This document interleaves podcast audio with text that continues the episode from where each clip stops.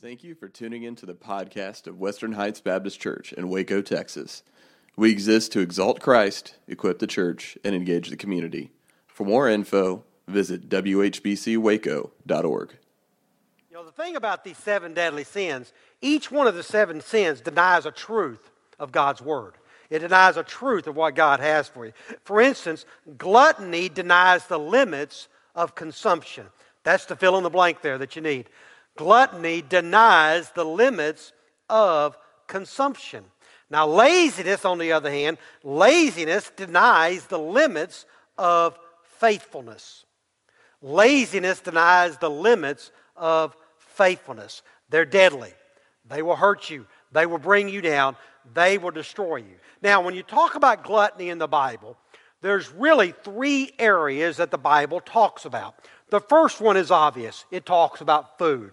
Eating too much food is gluttony. When you cannot control your appetite and you eat more, that's that. The other way that it talks about gluttony is in that of substance abuse, like alcohol or drugs. That's also described as gluttony. And the other way, is the way you might be surprised, is sex. It's this insatiable desire you have for sex, specifically sex outside the confines of matrimony. So that's the three areas that the Bible talks about this idea of gluttony. So we live in a world where we want to supersize everything, right? We want to supersize Coke. We want to supersize coffee. We want supersize hamburgers, supersize French fries.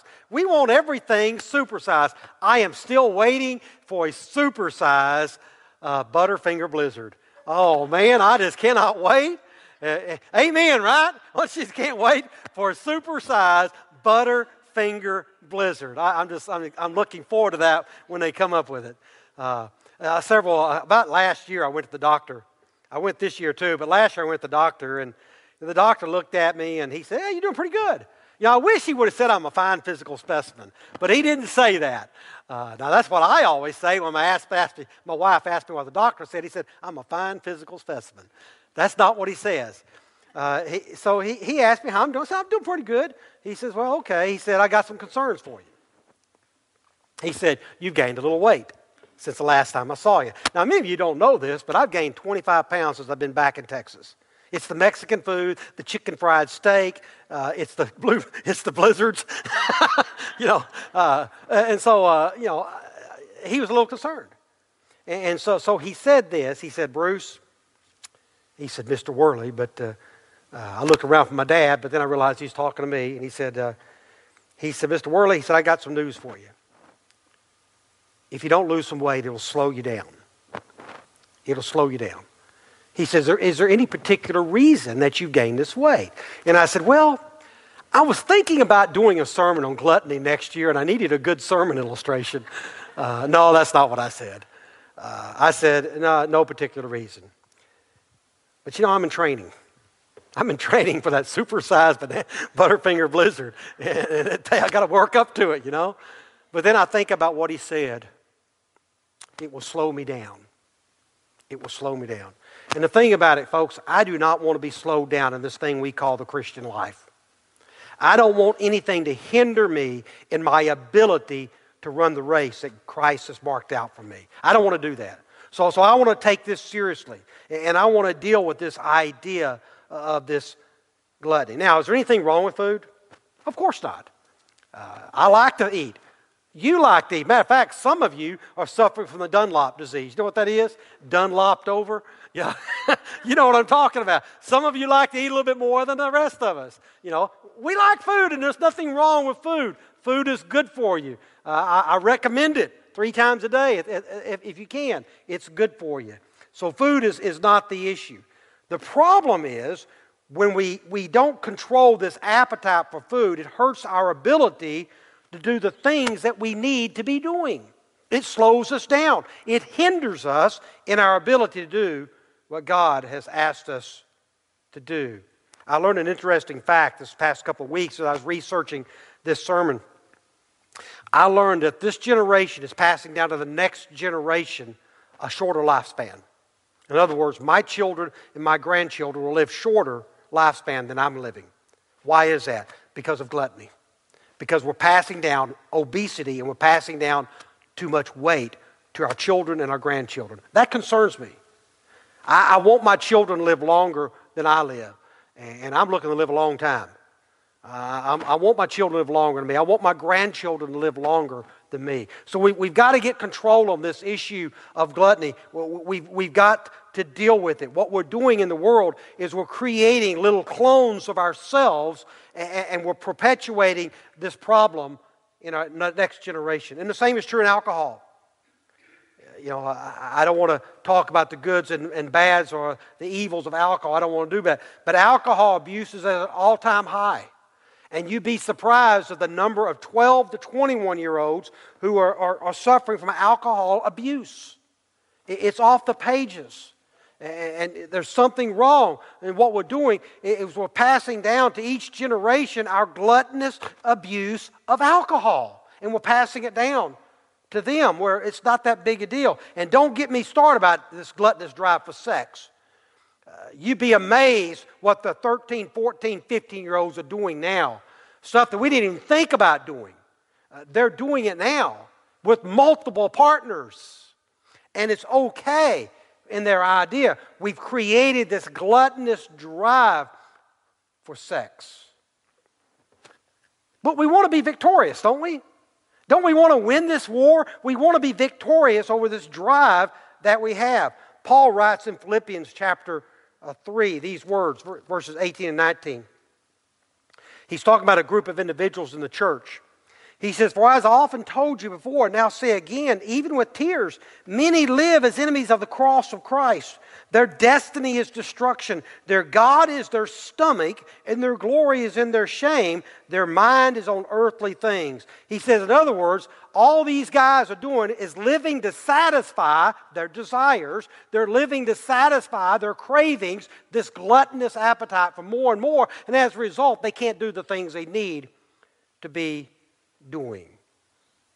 Gluttony. It's a problem. And we got to deal with it. But not only is gluttony bad, laziness is bad as well. Laziness talks about what do we do with our idle time. What do we do with the time that's on our hand? I was reading the past couple of weeks from the A.C. Nielsen Company. A.C. Nielsen Company is a company that monitors your television viewing. Who's watching what, how many hours they're watching. And what I discovered is that the average person, I know y'all are above average, so this doesn't apply to y'all, okay? The average person watches 6 hours and 14 minutes a day in television.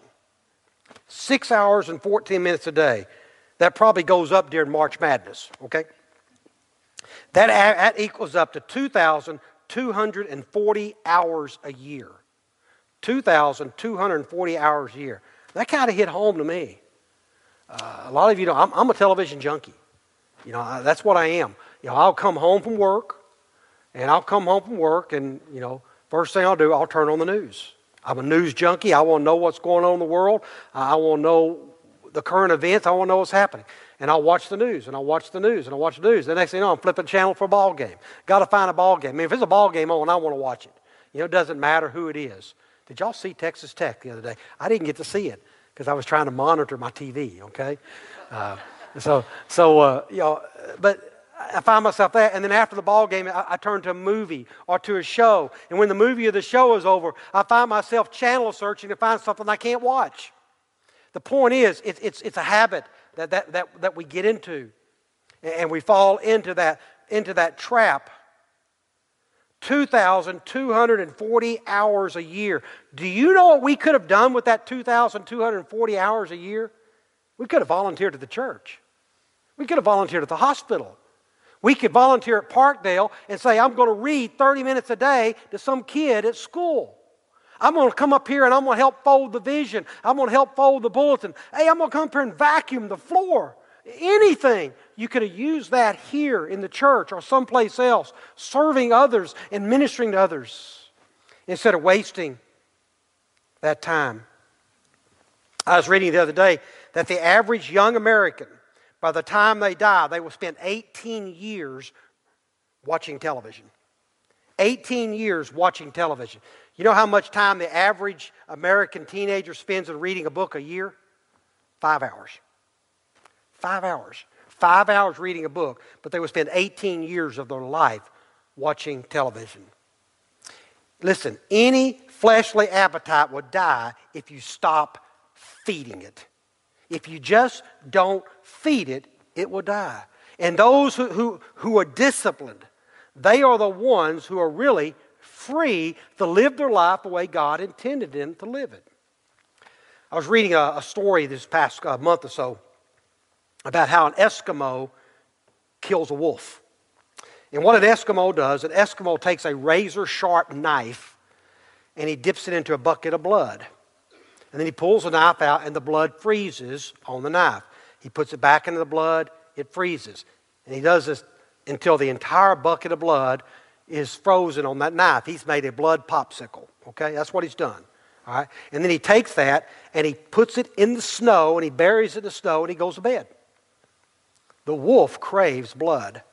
So the wolf, in craving the blood, it smells the scent and it goes and it circles that knife looking for an opportunity to pounce. And then it pounces on it. His drive for the blood caused him to chomp on that and chomp on it and chomp on it and chomp on it until eventually he's not chomping on the blood anymore. He's chomping on his own blood. And in the morning, the Eskimo gets up and he finds a wolf who bled to death.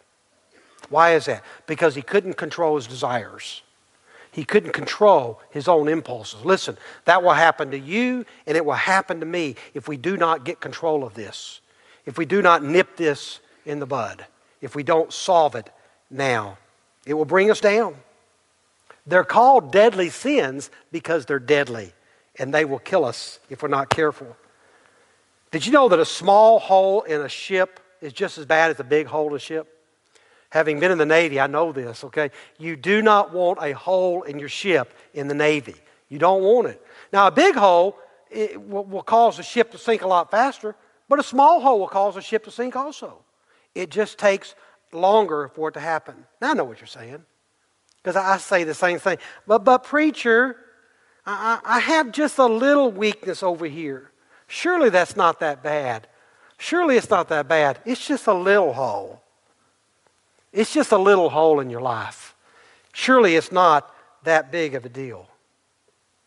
I don't know. Maybe you're like me. I want to win this war. I want to win this war for life. So what do we do? Paul talks about this in 1 Corinthians chapter 9, verses 24 and following. You can turn there, but I'll have it on the screen for you if you want it. 1 Corinthians 9, 24 and to the end of the chapter, Paul says this, "Do you not know that in a race all the runners run, but only one gets the prize?" He's obviously not writing to this generation, is he? Everybody gets a participation trophy. That's not what Paul says, is it? He says that only one gets the prize. Run in such a way as to get the prize. Everyone who competes in the games goes into strict training. They do it to get a crown that will not last, but we do it to get a crown that will last forever. Therefore, I do not run like a man running aimlessly. I do not fight like a man beating the air. No, I beat my body and make it my slave so that after I have preached to others, I myself will not be disqualified for the prize.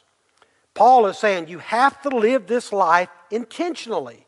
You have to intentionally live this thing we call the Christian life. Paul said, he puts himself in training. You find yourself training for this race, this thing that you're doing, and you're in training for it.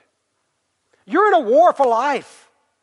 And Satan's going to throw these deadly sins at you, and he's going to tempt you. He's going to try to trap you. He's going to lure you away. And so you've got to exert self-control over yourself in order to gain the victory.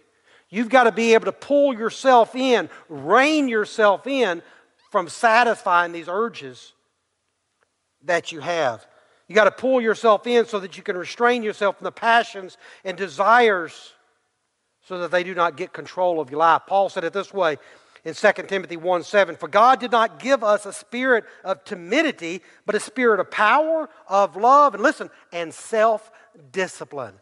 In other words, God gives us the power of self-discipline through the Holy Spirit. And what does Paul say the fruit of the Spirit is? Listen to this, Galatians 2, 5, 22 through 23. But the fruit of the Spirit is love, joy, peace, patience, kindness, goodness, faithfulness, gentleness, and what? Self-control. I am so glad that one of the gifts of the Spirit is self-control. He gives us the ability to have self-control. It's a gift from God. That's how we're going to combat these two sins of gluttony and laziness. You know what I like about the Holy Spirit being, or the self-control being a fruit of the Holy Spirit? If you understand the wording of the Holy Spirit, it means that He comes alongside us. He comes alongside. He doesn't replace us, but He comes alongside us, and He helps us in the midst of it. He helps us overcome these things. He gives us that control that we need. That doesn't mean He's going to do it for us. See, that's what we want, isn't it? We want, okay, Holy Spirit, do it for me. I'm not going to do anything, but you're going to do it for me. Ain't nothing ever going to work like that. He says, the Holy Spirit's going to help you do what you need to do, but you've got to do something about it. You've got to take some type of control in your life, and the Holy Spirit's going to work with you. God says, look, I'm going to give you the Holy Spirit, and He's going to come alongside you and enable you and give you this ability for self-control. But there's going to be some things you have to do. But the Spirit of God is going to empower us to live a life of wholeness, the life of health, and the life of well-being, and the life of freedom. Another way you could look at this is it means exerting self-leadership in our lives, taking control of our lives. Listen, how are we going to lead our families if we can't lead ourselves? How are we going to lead the next generation if we can't lead ourselves? How are we going to lead someone else if we can't lead ourselves? We've got to take control of this. I want to give you some things that are going to help you. And we'll be done in a few minutes. I'm going to give you some things that will help you. Here it is. Write this down.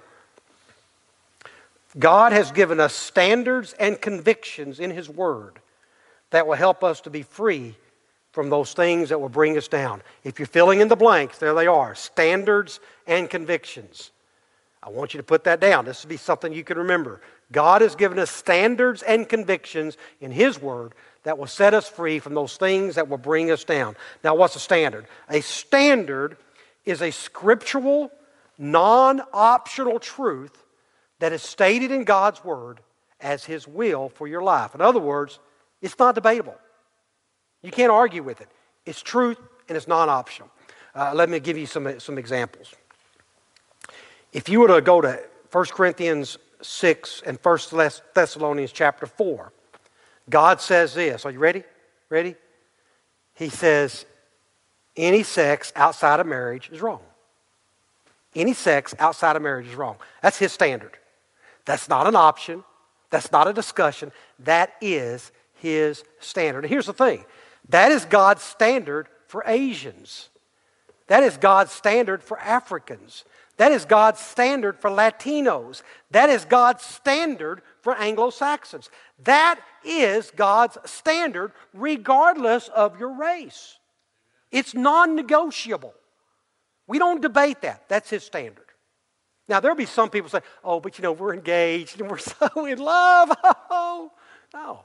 God says sex is confined to a marriage relationship between a man and a woman in a relationship. Anything outside of that is against God's standard. End of discussion. And listen, it doesn't matter that the young people in the world today, those 12 to 21-year-olds, it does not matter that they say God's Word is passé, God's Word is irrelevant. It is God's Word. It's not debatable. That's His standard that He's created, not us. But by the same token, there's a conviction. A conviction is this. A conviction is a personal belief that is based upon your personal walk with God. Write it down. A conviction is a personal belief that is based upon your walk with God. There are convictions that you have that may not be my conviction. There may be a conviction that I have that's not your conviction. That's okay. That's debatable. God says, go to the Word of God and develop these convictions and see what the principles, see what the standards are. And then God has given you the freedom in your life to make that decision.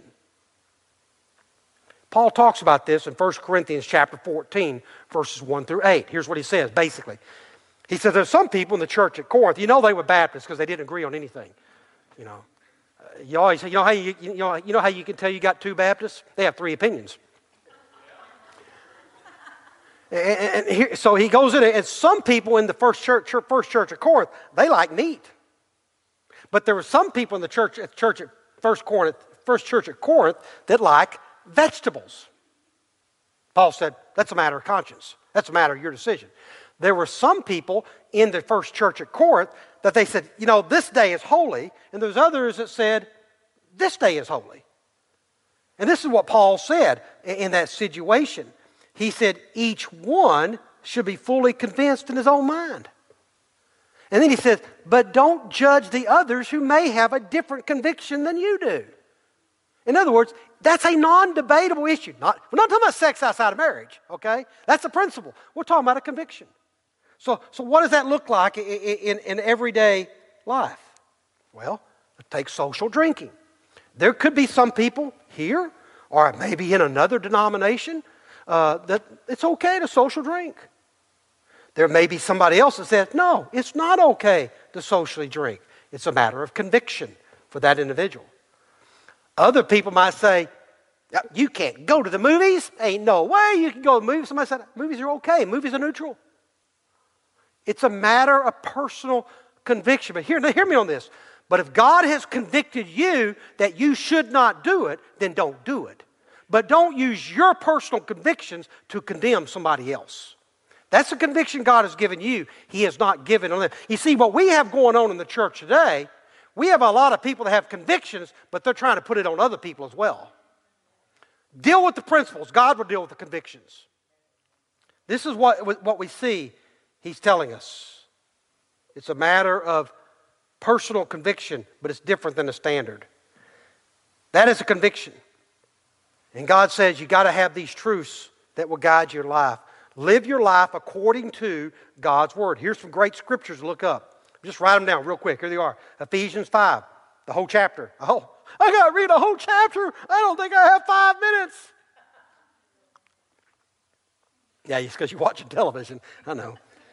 Read Ephesians 5, Colossians 3, 1 Thessalonians 4, Romans 12. Go to that word. What's God saying in there? What's he communicating in that? And when you go to the word of God in these areas and you're looking at it, ask the Lord this question. Lord, is there anything in my life that's out of control? Lord, is there anything in my life that has control of me instead of me having control of it? Lord, is there a small hole in my ship? Ask yourself those questions. Let me give you 4 questions real quick. Here they are. They're on your bullet there. I don't put those in there just because I need something to do during the week. I actually put those in there so that you can write this stuff out, tear out that section, put it in your Bible. Guess what? You can go back and teach this sermon to anybody else. What a great time. You're sitting at Chick-fil-A or you're sitting at Starbucks. You said, let me share with you what my pastor said. Man, you got a problem? Here's how you can deal with it. Here they are, real quick. You're looking at the scripture. When you look at the scripture, ask this question. Is what I'm doing pleasing to God? Is there something in my life that I'm doing that's not pleasing to God? That's question number 1. Question number 2. Does this activity help me grow as a Christian? Second question. Does this activity help me grow as a relationship? In other words, is my relationship with God growing stronger because of this activity? Third question, will what I am involved with hurt another person? If what you're doing causes harm to another person, you might need to reconsider it. And here's your 4th one.